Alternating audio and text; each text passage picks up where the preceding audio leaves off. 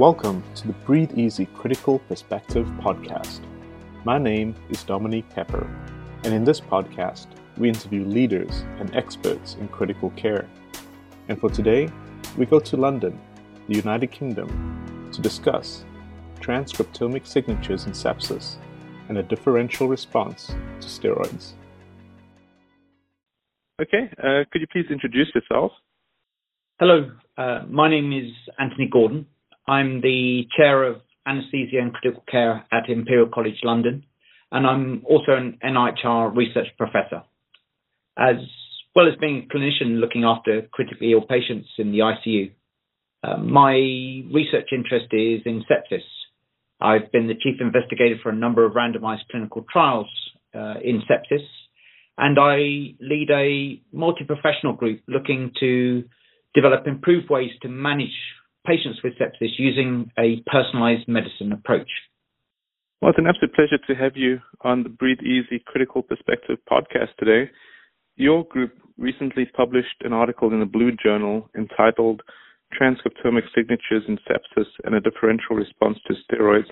And this was based on uh, the VANISH randomized trial, which was published in JAMA in 2016. I was hoping you could give us an overview as to why you performed uh, the study on the transcriptomic signatures, um, and maybe a brief overview of the VANISH trial for the benefit of our audience. Yeah, so our interest is in sepsis. As we all know, it's a major uh, global healthcare problem, and it's the most common cause of death in uh, hospitals for patients.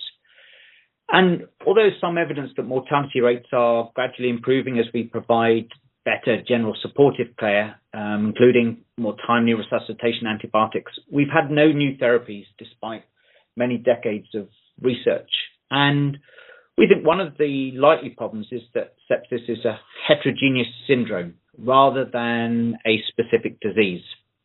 We know it affects both the old and the very young, those with many comorbidities, as well as sometimes out of the blue affecting fit and healthy individuals. And of course, there's differences because of different infections. We think that this heterogeneity means that a one size fits all approach is unlikely to work when it comes to developing new treatments.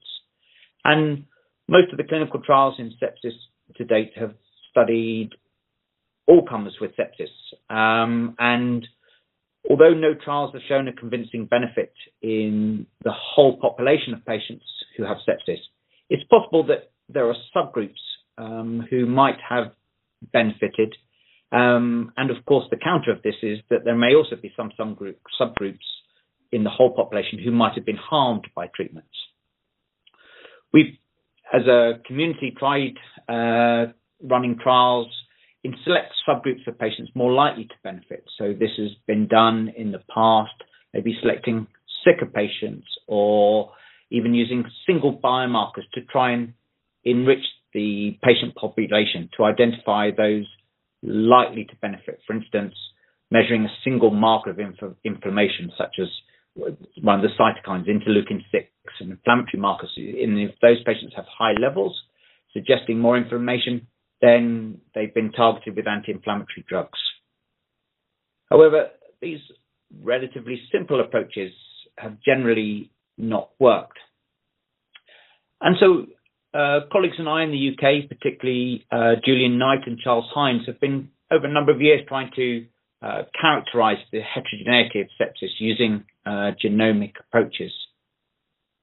And we have previously shown in multiple cohorts that by using gene expression data from these patients, that there seem to be at least two subgroups of patients with sepsis who have very different gene expression profiles and importantly have different outcomes.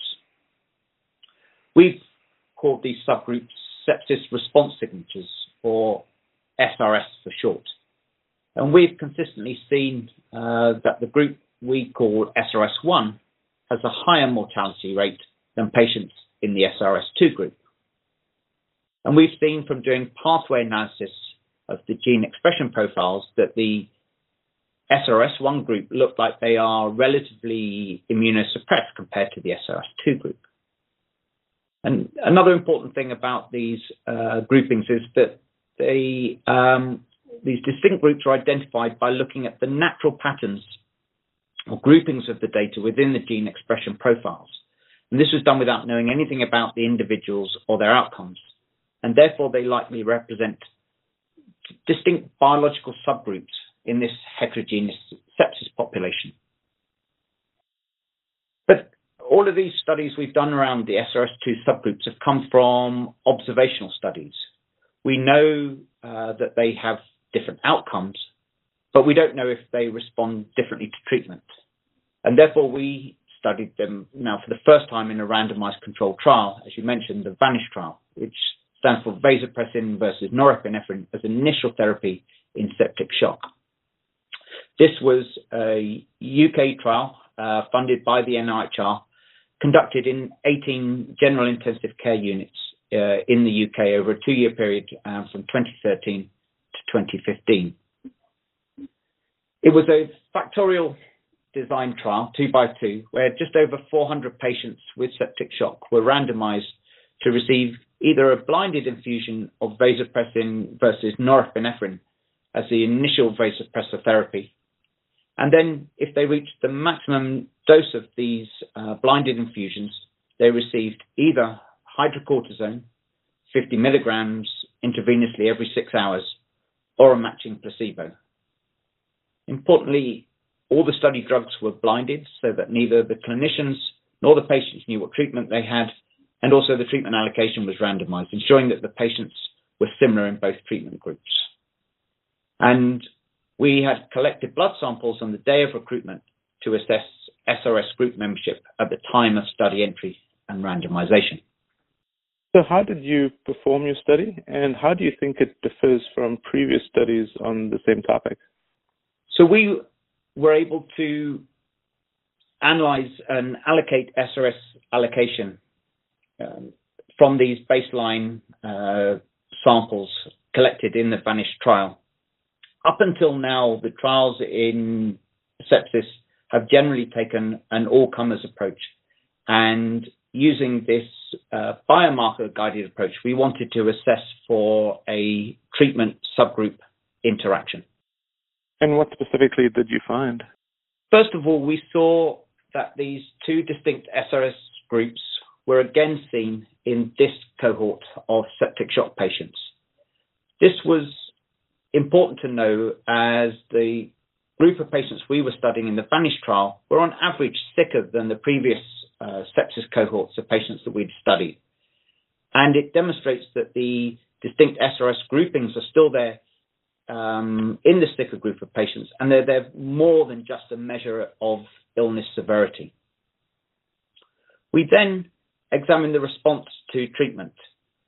When we looked at the response uh, to vasopressin or norepinephrine, according to the SRS groups, we saw there was no difference between the two subgroups.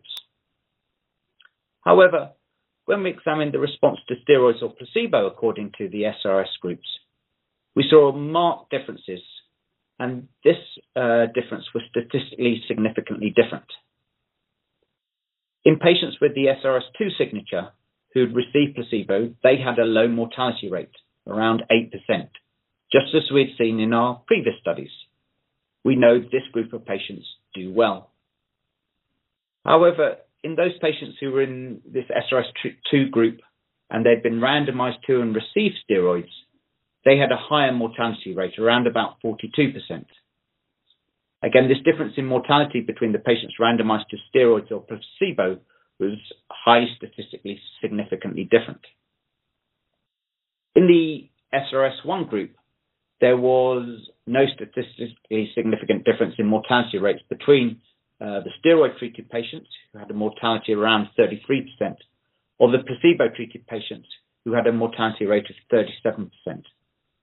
But of course, relatively small numbers in the subgroup uh, mean that the, they have a lack of power necessary to exclude important differences in terms of mortality.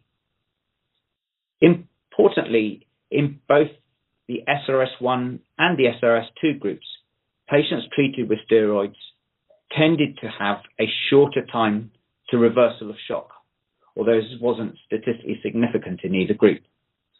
However, we've seen that this consistent result in many larger trials that corticosteroids do lead to a quicker resolution of shock. So, how would you interpret these findings, um, and what do you think are the limitations of your study? Well, we think these results are novel and exciting, but we acknowledge we need to be cautious not to over-interpret them at this early stage.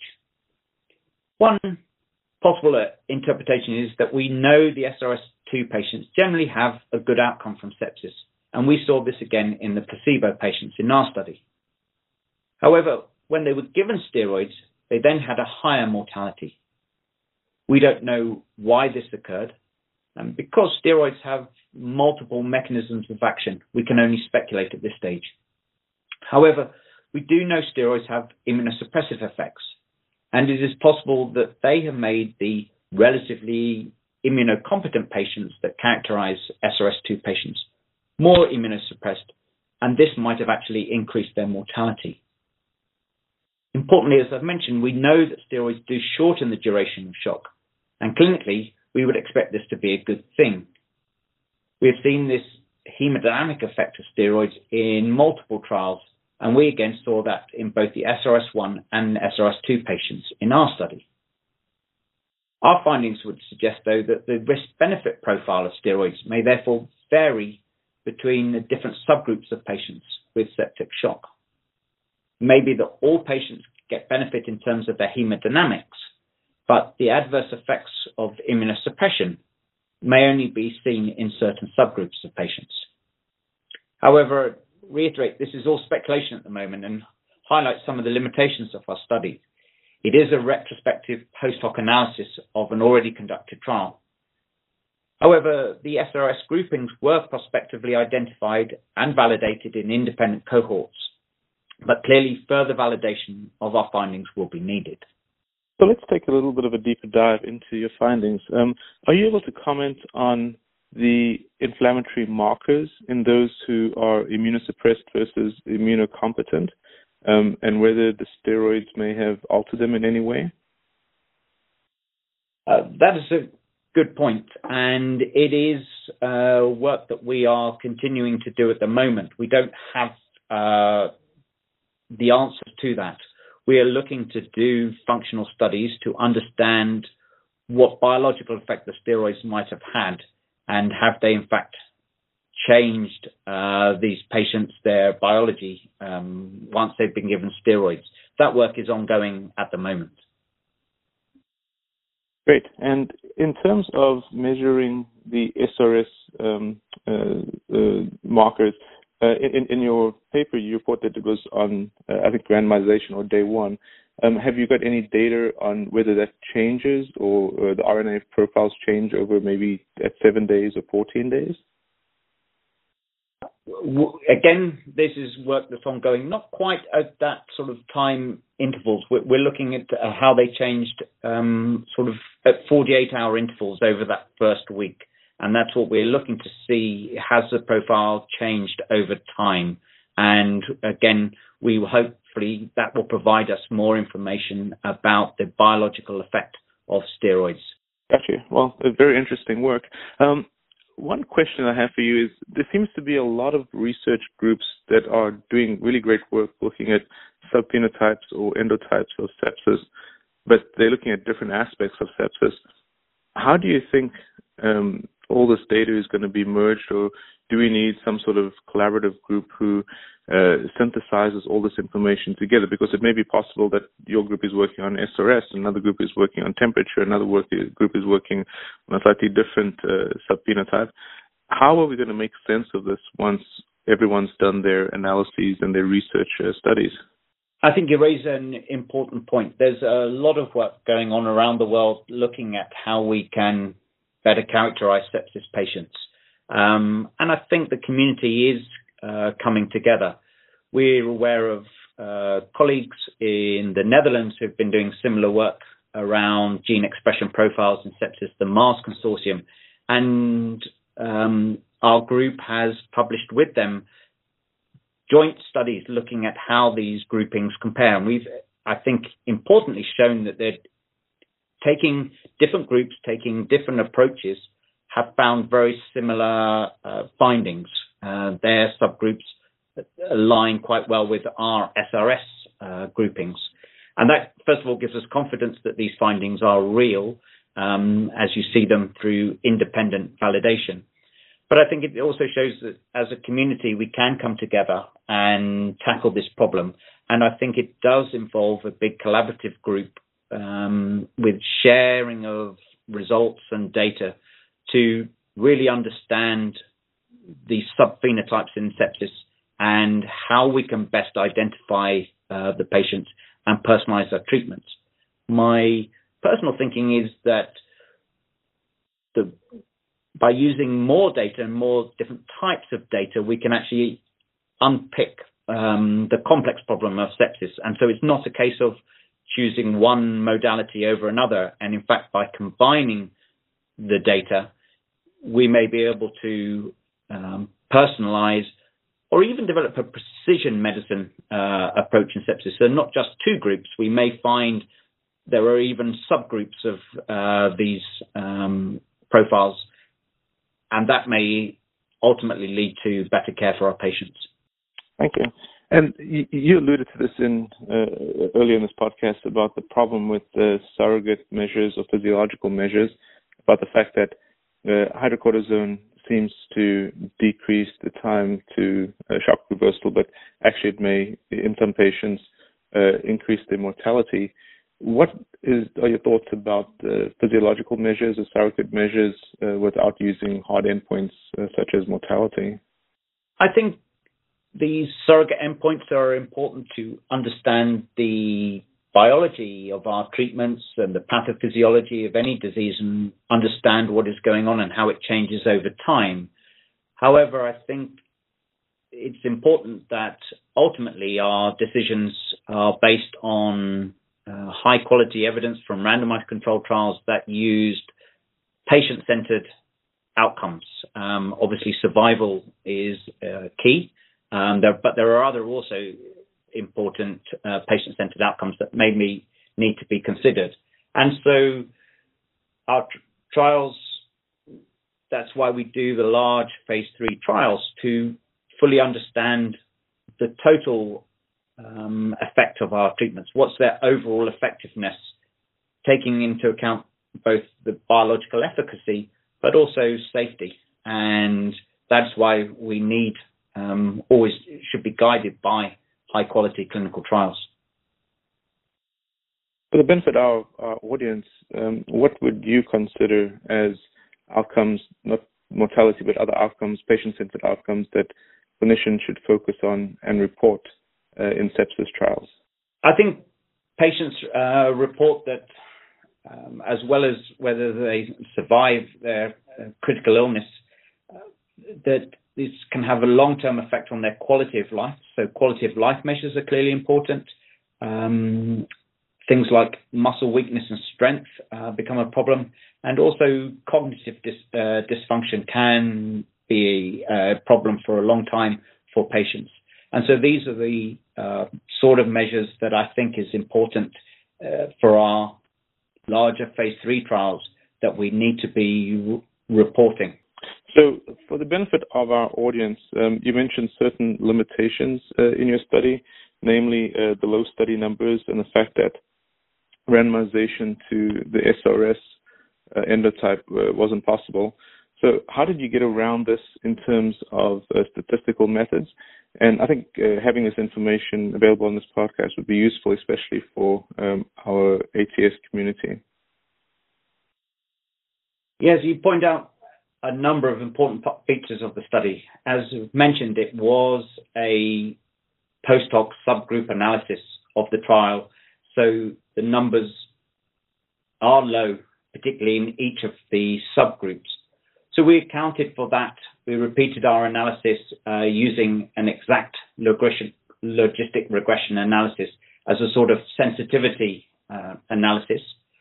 We are also aware that even though allocation to the treatment uh, were randomized, we weren't able to stratify according to SRS group at the time of randomization.